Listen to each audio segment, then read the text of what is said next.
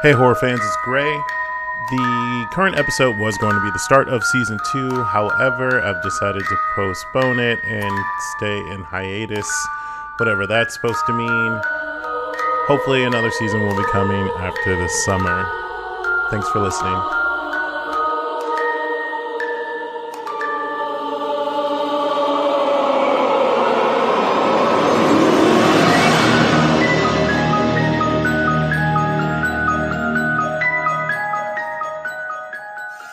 This is Grae Matter, a horror podcast by horror fans for horror fans. I'm Grae. Today I'm joined by Ash, aka Ash to Ashes.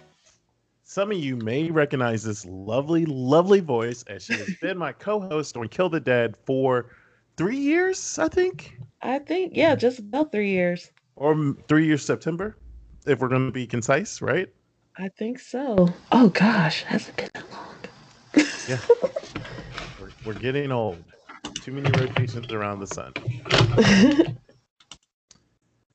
As always, oh, you know what? Back that up. Ash, I want to thank you for being the first guest on season two of Grae Matter.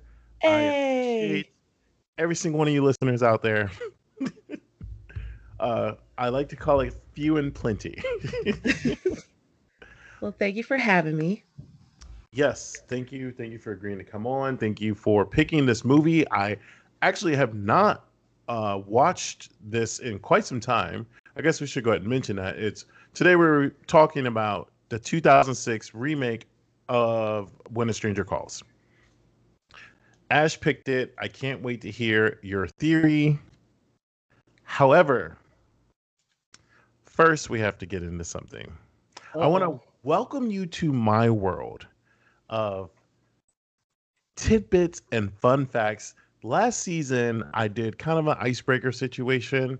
I decided we can't do that again. It's time to up the ante. So it's going to be easy for you, as I, I Ash. Oops. Ooh, hold up. I'm going to ask you three questions that pertain loosely to the film or around the world of this film. If you answer two out of the three correctly, you get a Grae Matter t-shirt. Ooh, I like t-shirts. All right, well, let's see how you do. The first one, it's, it's going to be an easy one, just, you know, to uh, gain your trust. Uh-oh. Let's start Welcome to My World. Ash, what urban myth is the original or the remake based on? Um, uh, the, the, the, the stranger upstairs. Do I need to know like the exact? Ding, ding, ding. Okay, I wasn't sure there's like an exact like name. The man upstairs, the stranger upstairs, someone upstairs. It all works. Cool. Second question: what city did the killer start in or go to? If you get either one of them, I'll give it to you. In the oh six version. Uh... It's not California, because it, it feels like it's California, but it's not California. Um, oh, the city. I don't know. Oh, the city. California was incorrect. I know. I was like, okay. Um, the city? I don't know. Guess? It was a city. Okay. The killer's starts off, or for us as the audience, starts off in Buford and then makes his way to Fernhill, Colorado, one hundred twenty-five miles away. Third and final question. Camilla Bell was born October second, nineteen eighty-six, and as a twenty-year-old, she played sixteen-year-old Jill Johnson in the two thousand six remake.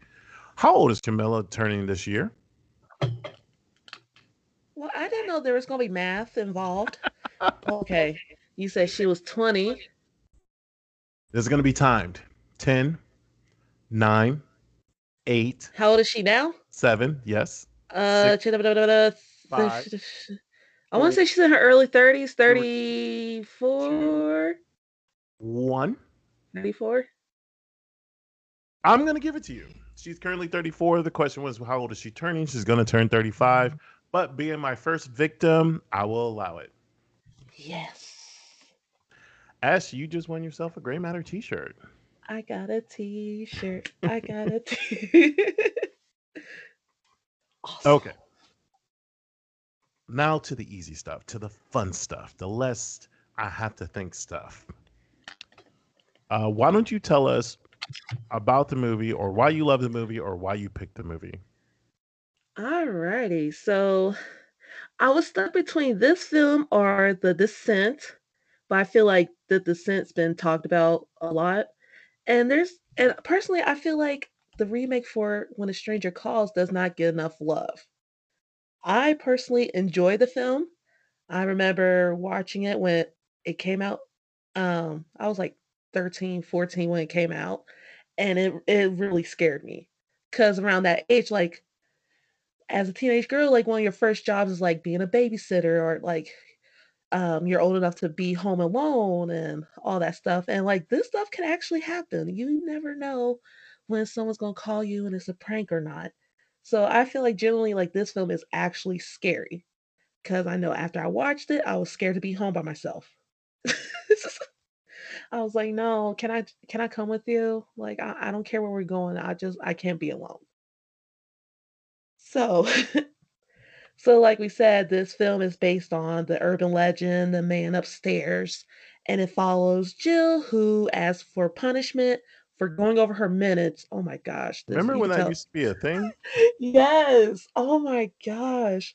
Like, I actually felt for her. I've, I've been in those shoes. Right. I was just like, man, like we've come a long way from that. Because I remember like getting a cell phone, you had to buy the minute cards, or like if you had a plan, you only had a certain amount of minutes till like seven o'clock.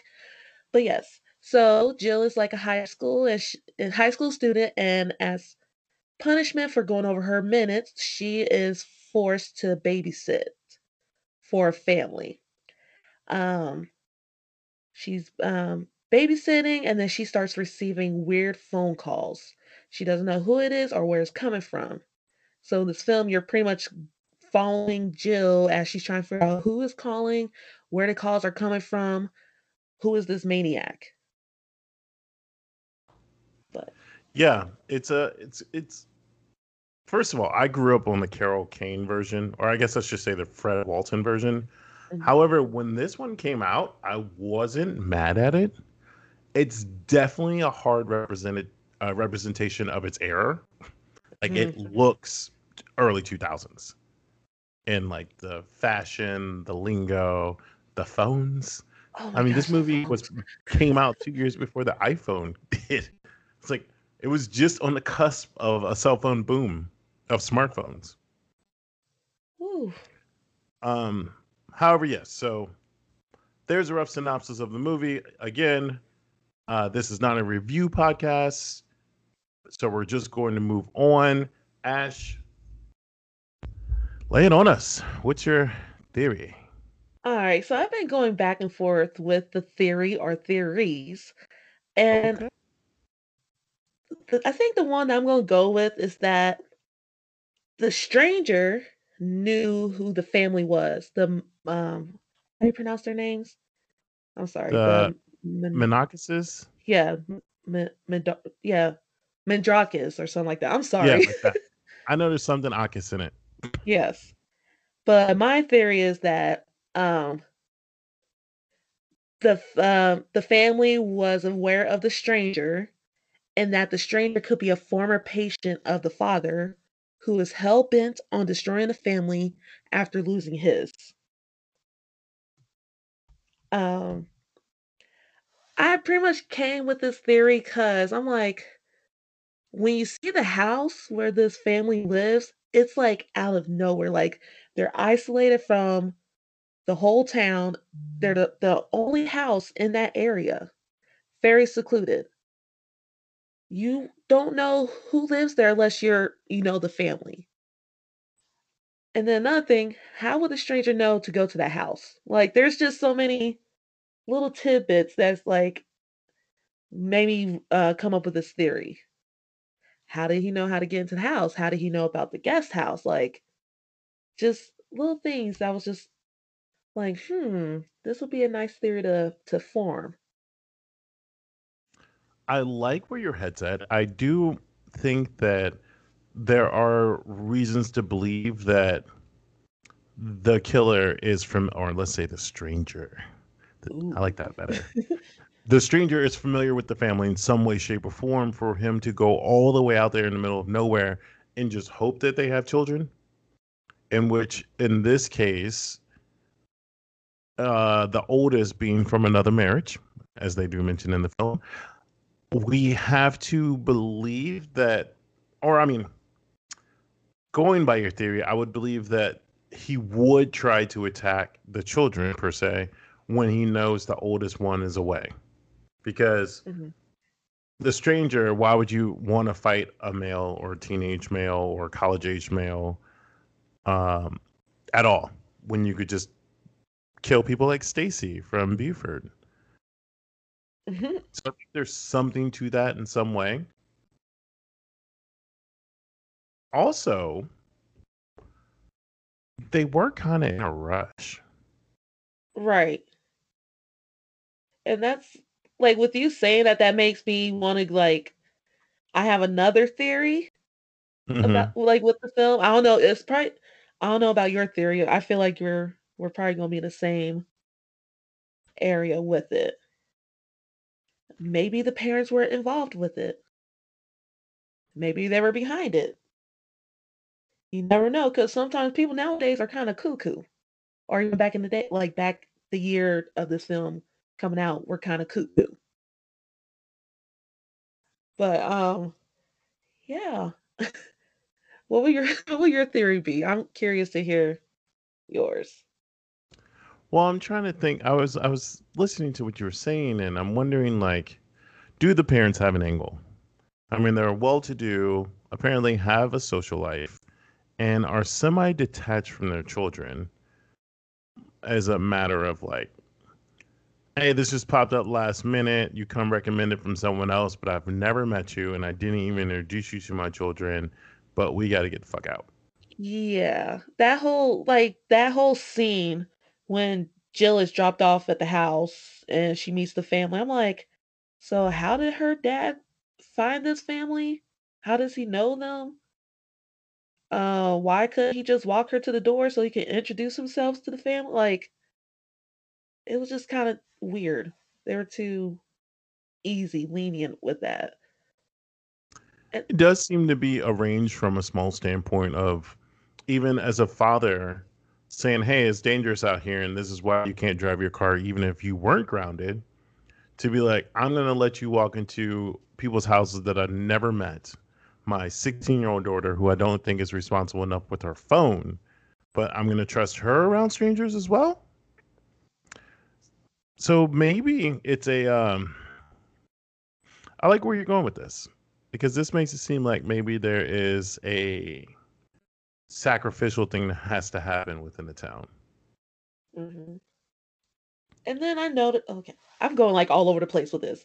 And I noticed when, um, the stranger is chasing Jill around and she goes upstairs to, like, find the kids. The kids aren't there. The kids are already hidden. How did they go from being, like, knocked out sleep, like fighting the flu, to, like, waking up like that and able to find somewhere to hide? Like, it seemed like they were kind of, like, it was already planned. Like, they knew, like, what to do if something were to go down.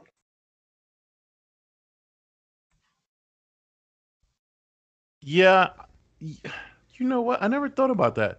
The children do cower in, like, a chest or whatever mm-hmm. for no real reason of a threat, unless they are a part of it.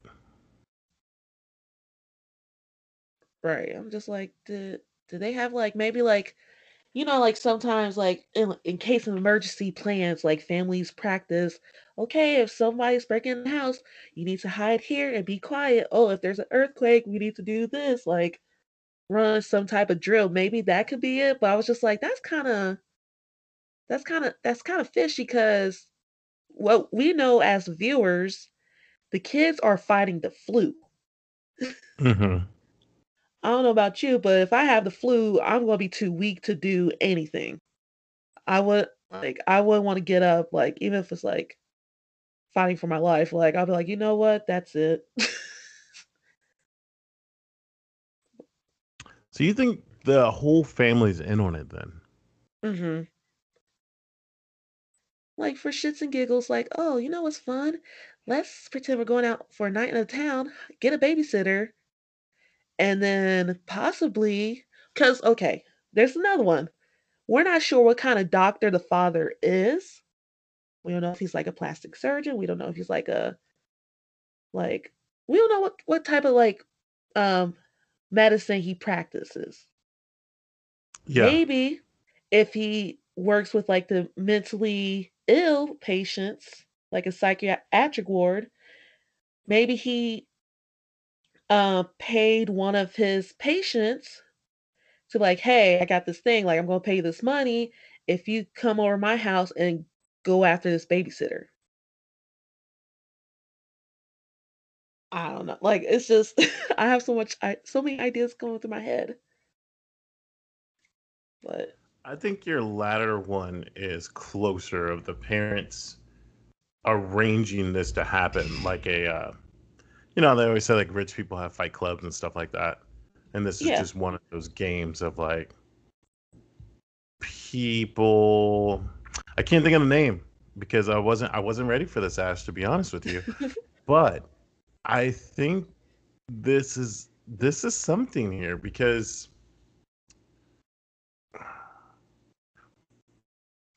yeah, like even if Rosa saw anything, she's not going to say anything. No, and maybe she she's just literally there to clean up when after it's over. But it doesn't explain why he murdered her. Right. I don't know. Hmm. And perhaps it's just to make it look like it was this was a thing. Right. Just like a throwaway person. Like, okay, I gotta make it look legit. But hmm. Now I'm thinking of another one, but I'm just gonna stop. No, I don't. I don't. I don't think you have to stop per se, but I think that I have to rewatch this now because I think that you, whatever I could have possibly come up with, this is the better route to have gone. What did you come up with? I think. I think that Jill actually murdered Tiffany, and that wasn't the killer at all. Ooh. One, because, you know, she hooked up with her boyfriend and she said it was her right. She was owed this. We do know that Jill has some type of troubled past as far as like, not troubled past, but troubled as in like she's upset. She rips the picture of them, their friends, off her phone like within the first two minutes of the film or whatever, and that she's not okay with her punishment, so like she's upset in general and needs to take it out on someone. Hmm. I might say Tiffany did go and kiss her man. Hmm. She did. That would drive a girl crazy. Huh.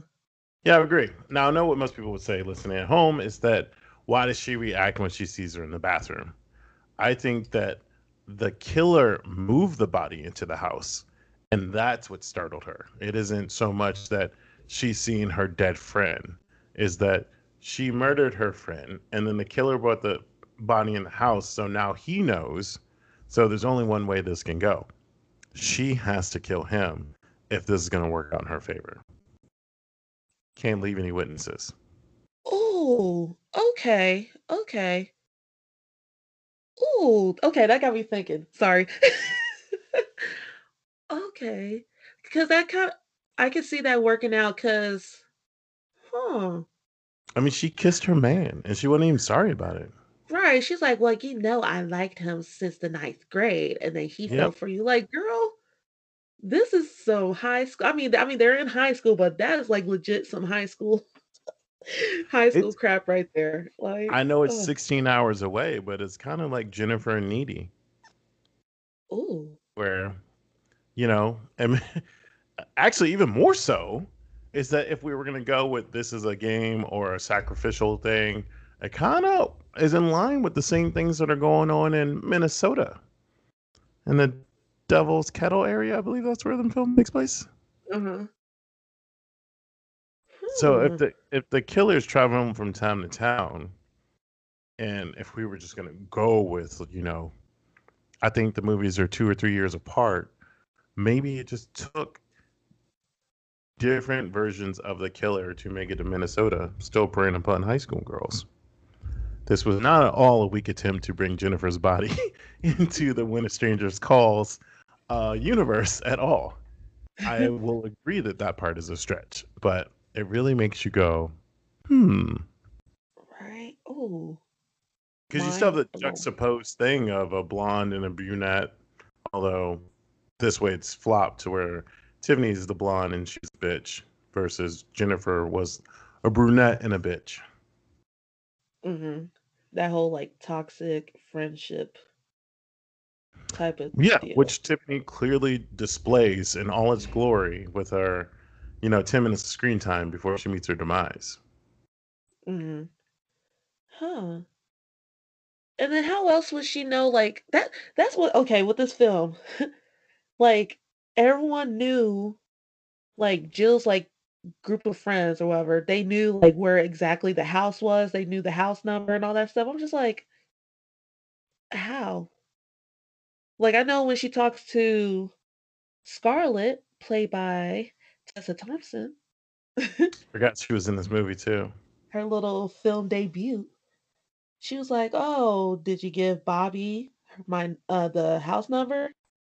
So I can see that because she's like, "Okay, you give him my number, but how did Tiffany get the number and the address to the place, especially if they're not friends anymore or they're going through like their issues?" No, I agree. Hmm. Unless maybe, hmm. Unless maybe Jill told Scarlett to tell Tiffany so that way Jill could plan for Tiffany to come over to the house and off her. Huh.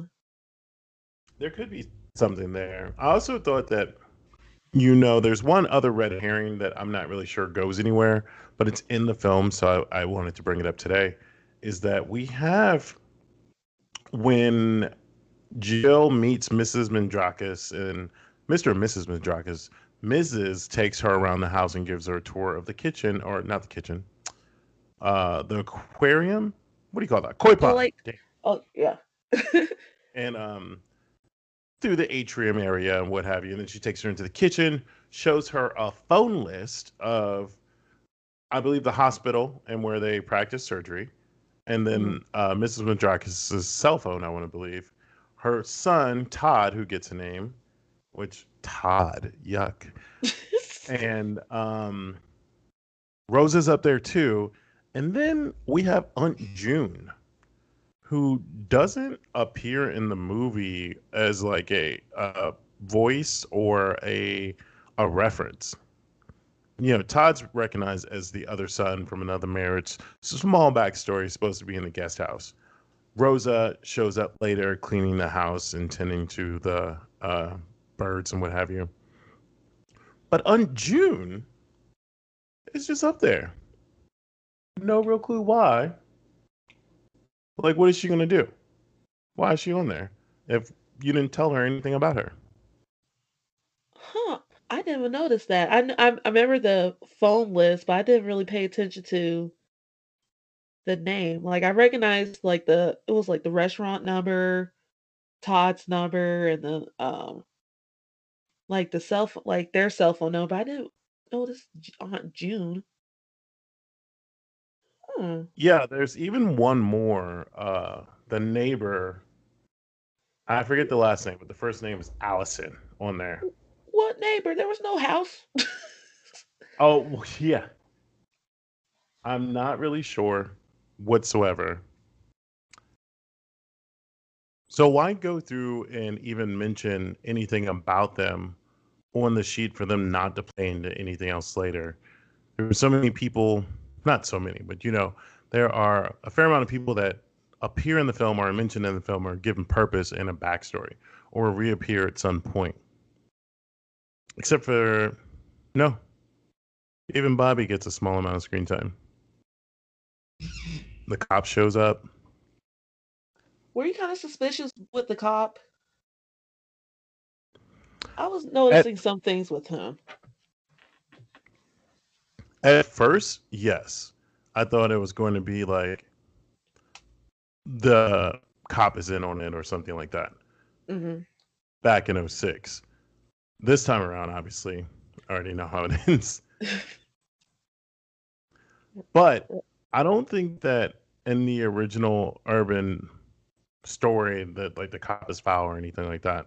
And I know this is loosely based on an actual true story of somewhat, and just got spun into urban lore. Mm. Yeah, I know. It's like, let's see, it was what she would first called them. And he was just like asking her all the questions. And then he was like, what's the address? And she tells him the address. And he's like, oh, yeah, I know that house. I was like, oh, yeah, apparently really? Everyone knows that house except for Jill and her family. The right. Johnsons never been to the hills of Fernhill. Yeah, I was just like, huh, how do, how do you know this house? You and all that too? It's like,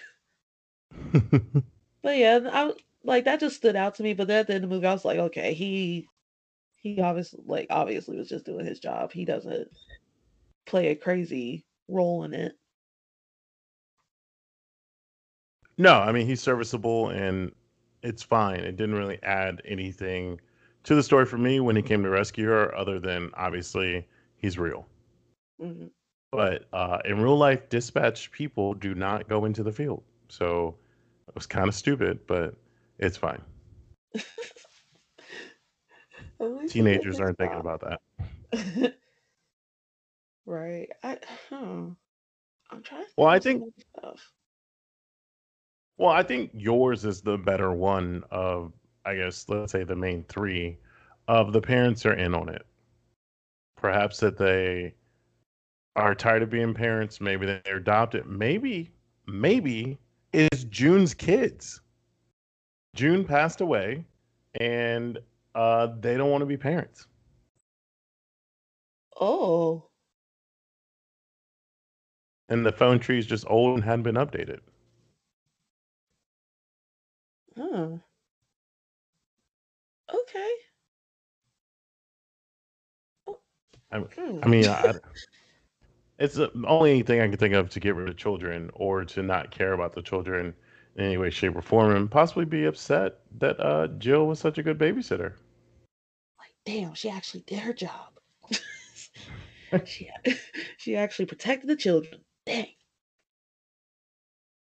Huh. I don't know. We'll see. Win some, lose some.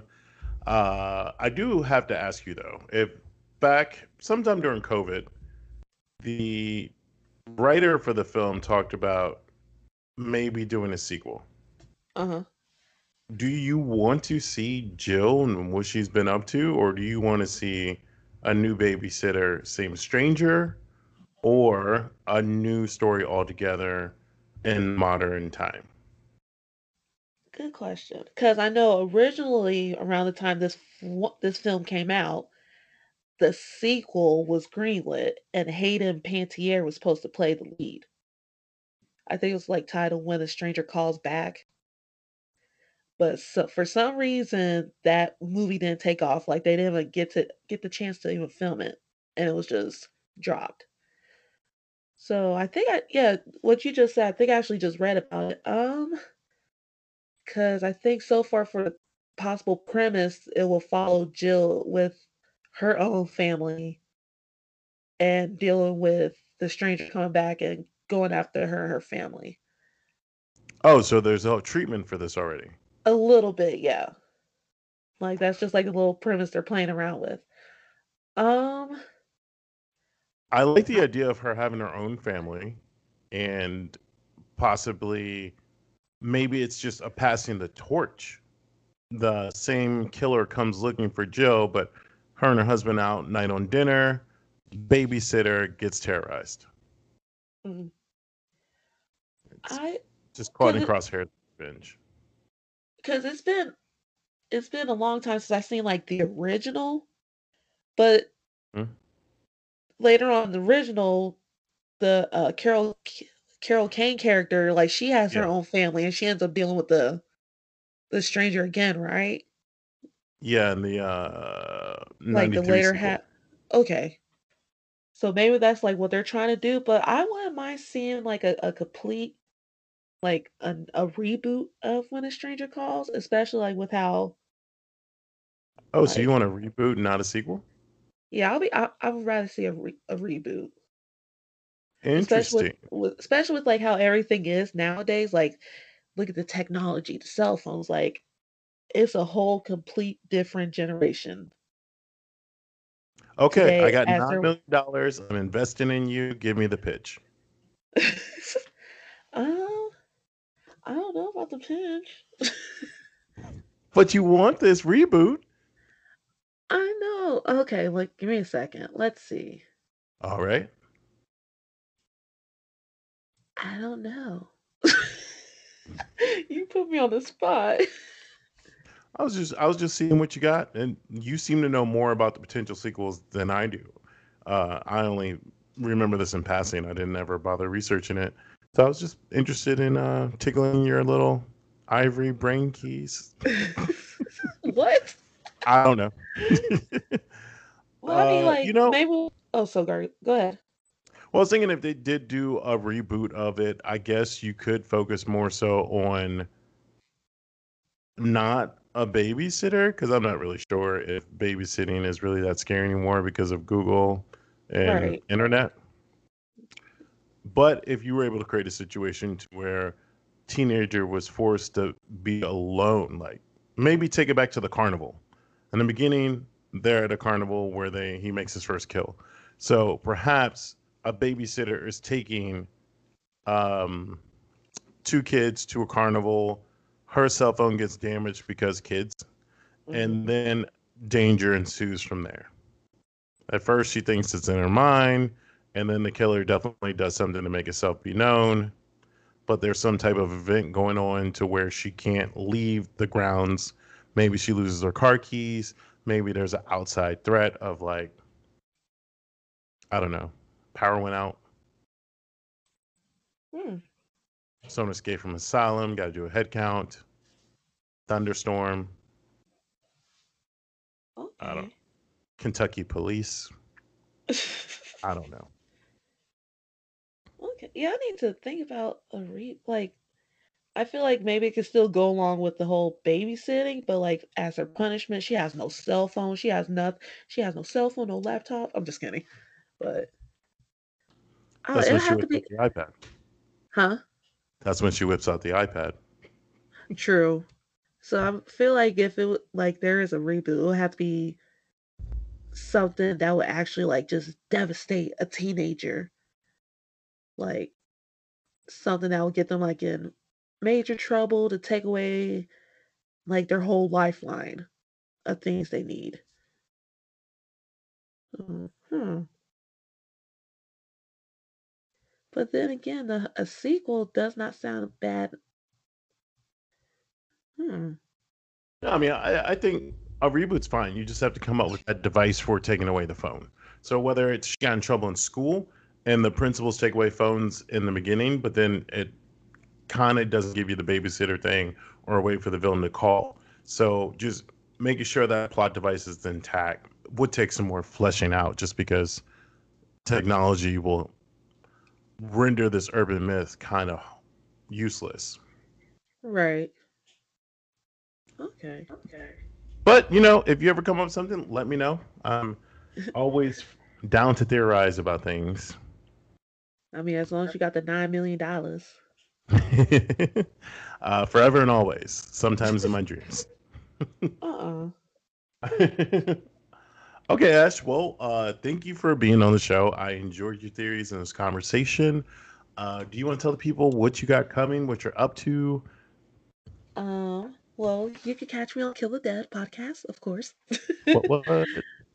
Right. And then um, also, If you want to hear more of this beautiful voice, you can check out my brand new podcast, Rise from the Dead podcast, where myself and a special, I said special, special guest uh, review a lesser known horror gem. And then we, re- re- we review it and then we decide if it should rise from the dead or stay buried.